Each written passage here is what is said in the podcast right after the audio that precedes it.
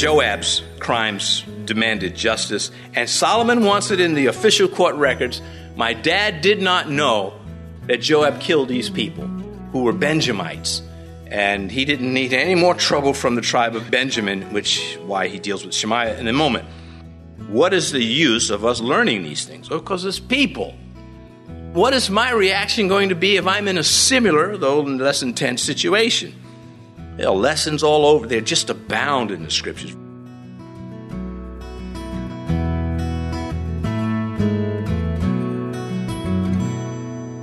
This is Cross Reference Radio with our pastor and teacher, Rick Gaston. Rick is the pastor of Calvary Chapel, Mechanicsville.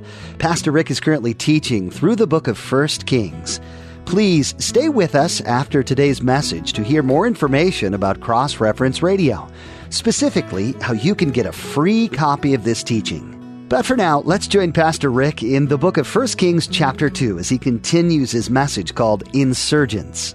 What if Solomon ignored this offense? Well, it would suggest he was a weak king, and it would have continued.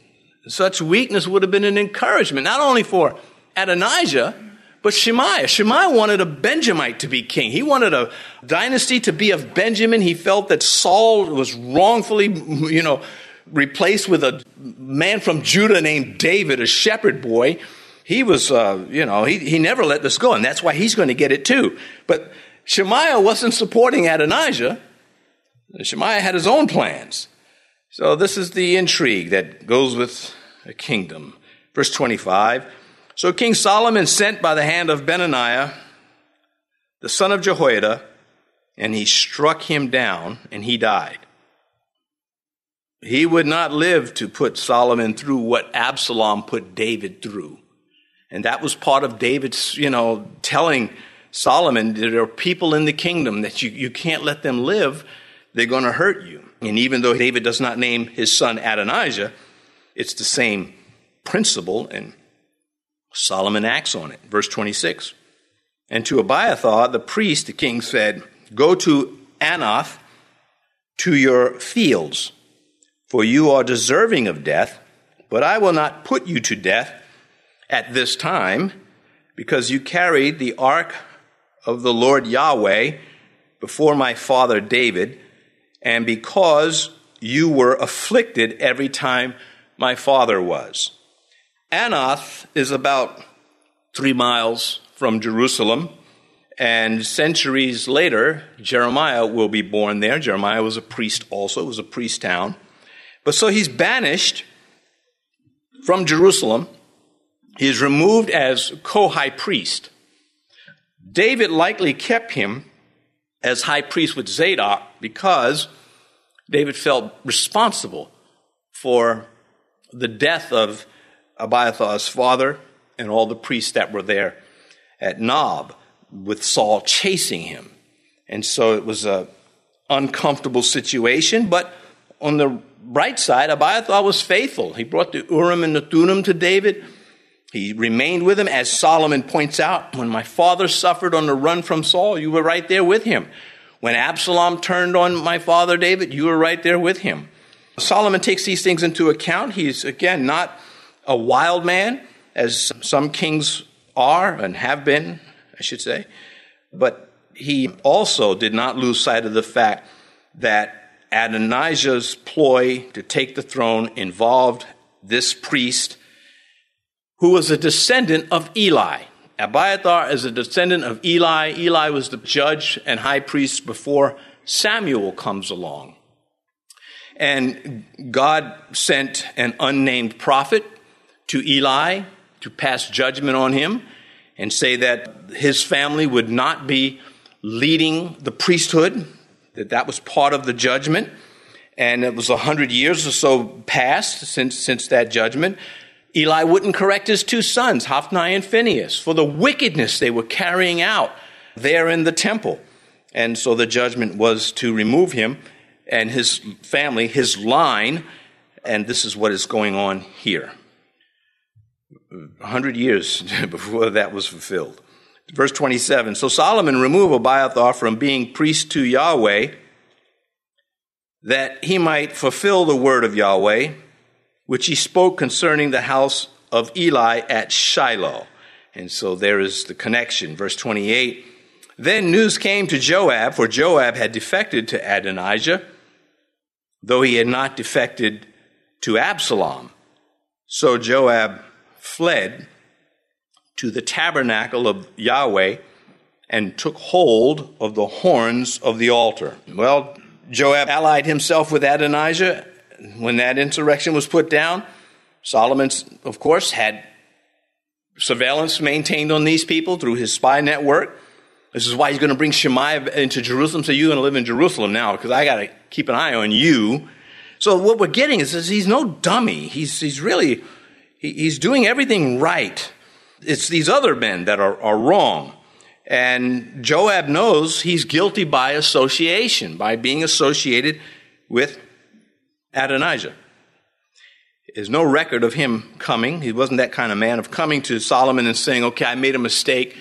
You've got my allegiance now. Joab just wasn't that kind of man. Loyalty may end in death, but disloyalty ends in destruction. And that's, again, I think, another lesson that comes from the pages of Scripture. We see that in Judas Iscariot. We see that in the apostles. Their loyalty ended in their deaths, from almost all of them, as, as far as we know. But with Judas, it just was destruction. And he went to the place of destruction.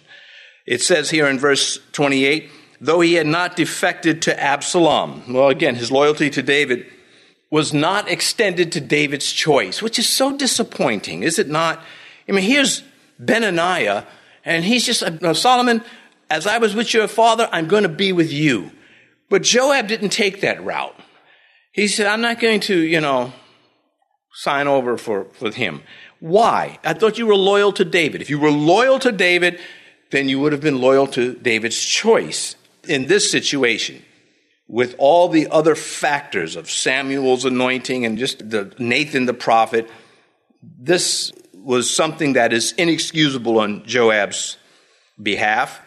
But there's other things, and they're going to be dealt with. It says here at the bottom of verse twenty-eight, so Joab fled to the tabernacle of Yahweh, took hold of the horns of the altar. Yeah, because he knew that if, at, uh, you know, if Adonijah blew it and was executed for it, he was going to be implicated. To which altar he fled to, not certain. Probably the tent there in Jerusalem where the Ark of the Covenant was. Uh, a sacrificial altar could have been there, the temple not yet being built. Also, an, a, a bigger altar was Gibeon, which we'll get to in a few chapters when, well, next chapter, actually. Anyway, he knew his blood guilt. He knew that he had killed men and had dodged justice, verse twenty-nine. And King Solomon was told, Joab has fled to the tabernacle of Yahweh. There he is, by the altar. Then Solomon sent Benaiah, the son of Jehoiada, saying, go strike him down. Verse thirty, so Benaiah went to the tabernacle of Yahweh, and that is a tent, and said to him, thus says the king, come out. And he said, no, but I will die here. And Benaiah brought back word to the king, saying, thus said Joab, and thus he answered me. I mean, come out so I can kill you. No, I mean, this makes sense. But it was, you know, the saying, you can't fight City Hall. You just, you know, you're going to die, Joab. I mean, there's no way around this. Benaiah, very godly man. So he gets to, to the tabernacle and he pauses. He just is not reckless like that, even though he is the son of a priest, which means he is in the Aaronic line. First Chronicles twenty-seven, third captain of the army. For the third month was Benaiah, the son of Jehoiada, the priest. So if anybody could execute him in the temple, it would be a man like Benaiah. God had allowed, if you were guilty of manslaughter, not murder, if you unintentionally killed someone, you could run to the horns of the altar and claim asylum. Well, Joab, he is guilty of killing two men, and it was murder, not manslaughter, and that's what Solomon's going to use against him. Uh, verse thirty-one, then the king said to him, do as he said, and strike him down and bury him, that you may take away from me from the house of my father the innocent blood which Joab shed." Well, Solomon wanted to be clear. He wanted everyone to know that this was justice, that there were reasons to take care of this guy. Now, and I think we said, well, he, the statute of limitations, you should have done it. And well, there's no such thing with, with these these chaps. This was something God upheld when he said to David, there's sin in the land in Second Samuel twenty-one, and you got to go deal with it because it's a sin that Saul committed against the Gibeonites, and you need to go take care of this. And David did. Well, this is similar to that. Joab was deserving of death for a long time, and judgment was delayed, but it is here now. Verse thirty-two, "So Yahweh will return his blood on his head because he struck down two men more righteous and better than he, and killed them with the sword, Abner the son of Ner, the commander of the army of Israel, and Amasa the son of Jethar, the commander of the army of Judah, though my father David did not know it." So he explains why asylum is not granted to Joab, and he needs to do this. He's protecting the throne. He's letting everybody know, I am a just king. Now, he's not always going to be just and fair, Solomon. And he's going to do several things that are just wrong. One that we forget about is he's going to tax the people to no end. And that's going to be a problem for Rehoboam, his successor, who was also his son. Anyway, Joab's crimes demanded justice, and Solomon wants it in the official court records. My dad did not know that Joab killed these people who were Benjamites. And he didn't need any more trouble from the tribe of Benjamin, which why he deals with Shemaiah in a moment. What is the use of us learning these things? Well, because it's people. What is my reaction going to be if I'm in a similar, though less intense, situation? There are lessons all over. They just abound in the scriptures. Verse thirty-three, "Their blood shall therefore return upon the head of Joab and upon the head of his descendants forever, but upon David and his descendants, upon his house and his throne, there shall be peace forever from Yahweh." There's more Solomon's view, it seems, than God's judgment, what he's speaking here. I have that opinion because David, the facts don't agree with him.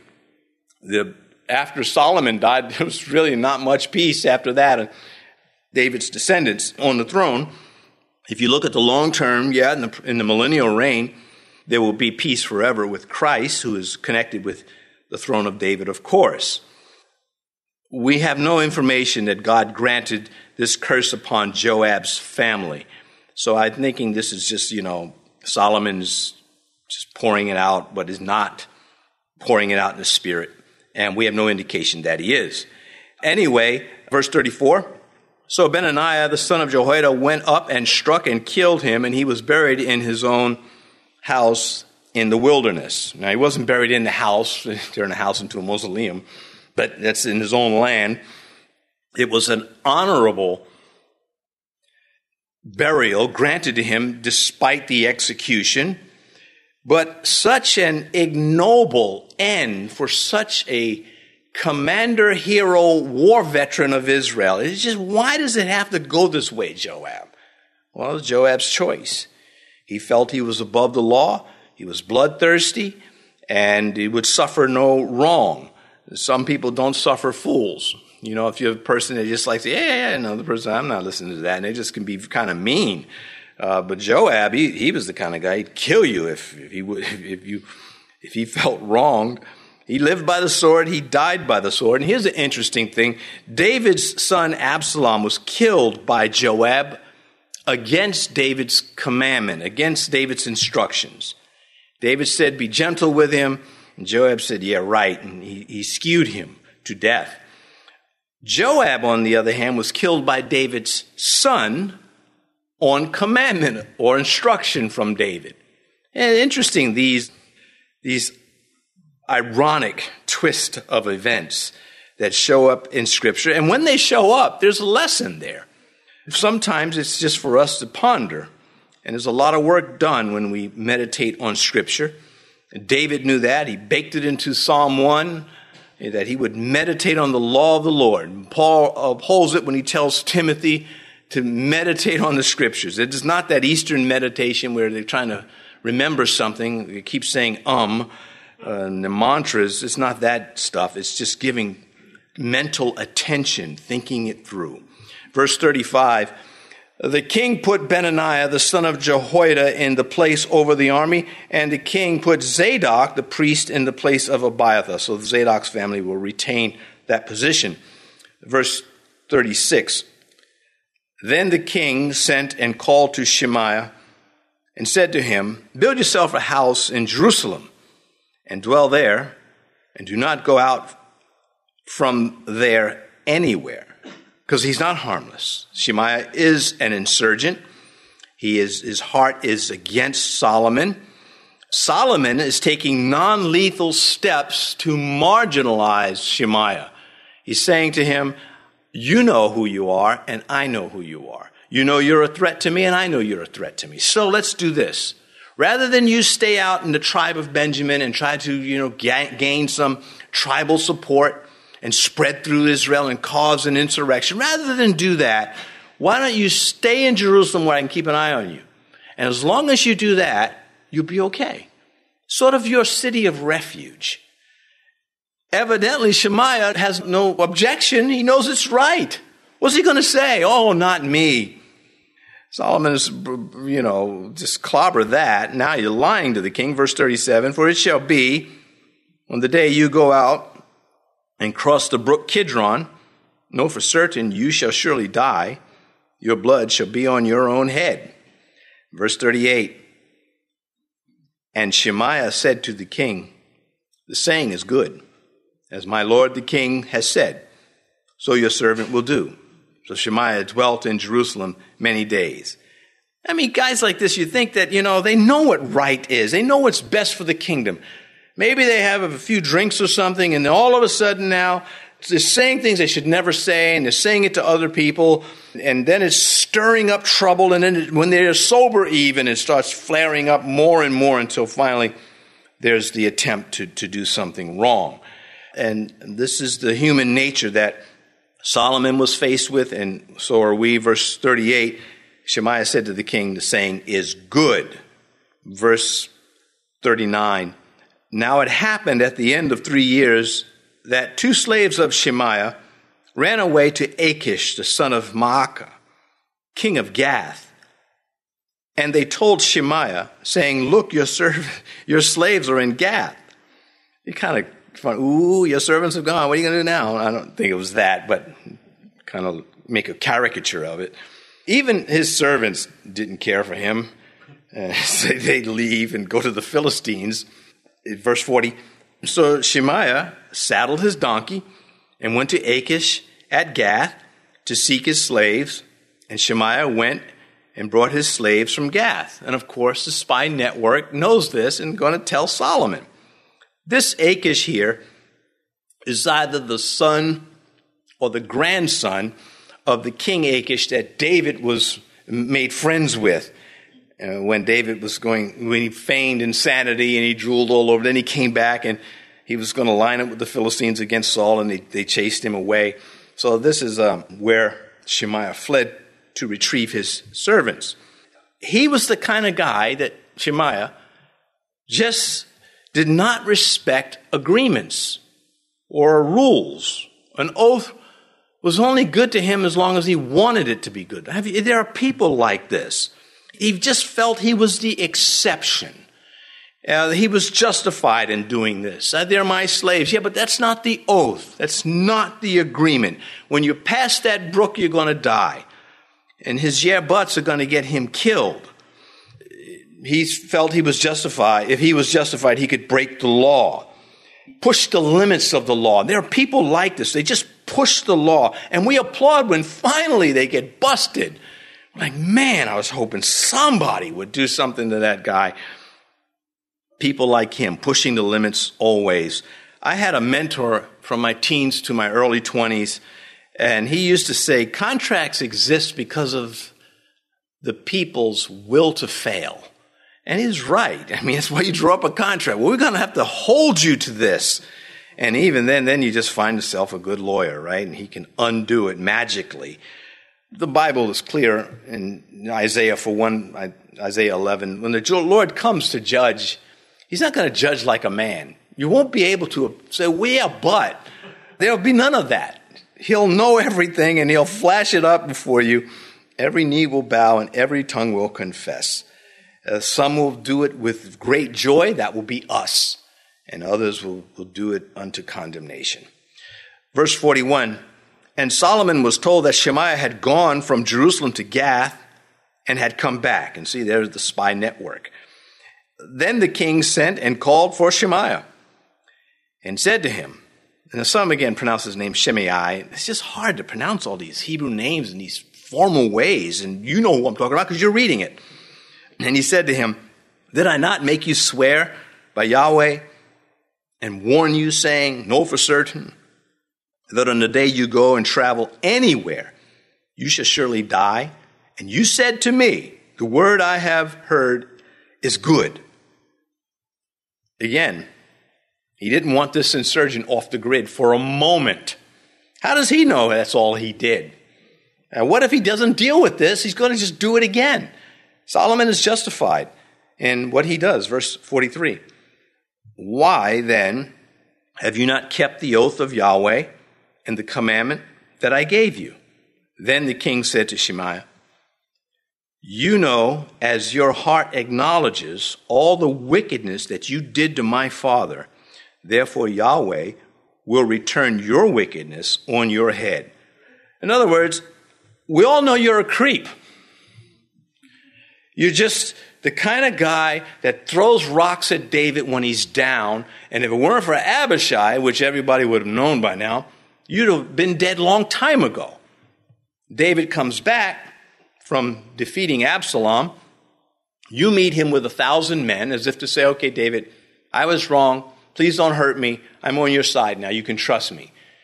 And, of course, what's David going to do? Just, no, we're going to kill you. I mean, they just, they were not like that. The wicked kings were. We'll get to some of those as we go through the books of Kings. We're going to get to a lot of them. We're going to get sick of hearing about them. That's going to be ha- happening. Can you give us a psalm? You know the saying, rules are meant to be broken. Yeah, well, there are consequences to that. He broke the oath with the wrong person, and he suffered it. And this isn't legalism. This is the law. This is the king ruling a, a, his kingdom and dealing with insurgents, and it's all correct. It's all right. But we Christians, we read this, we learn about, you know, what took place, and we have to process it through grace. That doesn't mean give passes and excuses and forgive everybody for what they do no matter what. Uh, that's antinomianism. That is lawlessness. It's learning the balance of the two. And that for that, we need discernment, and God has promised to give us discernment, and he gives it to us. Be careful we don't read too much into things. You know, we're, we're so sometimes so hungry for a miracle, we just mess it up.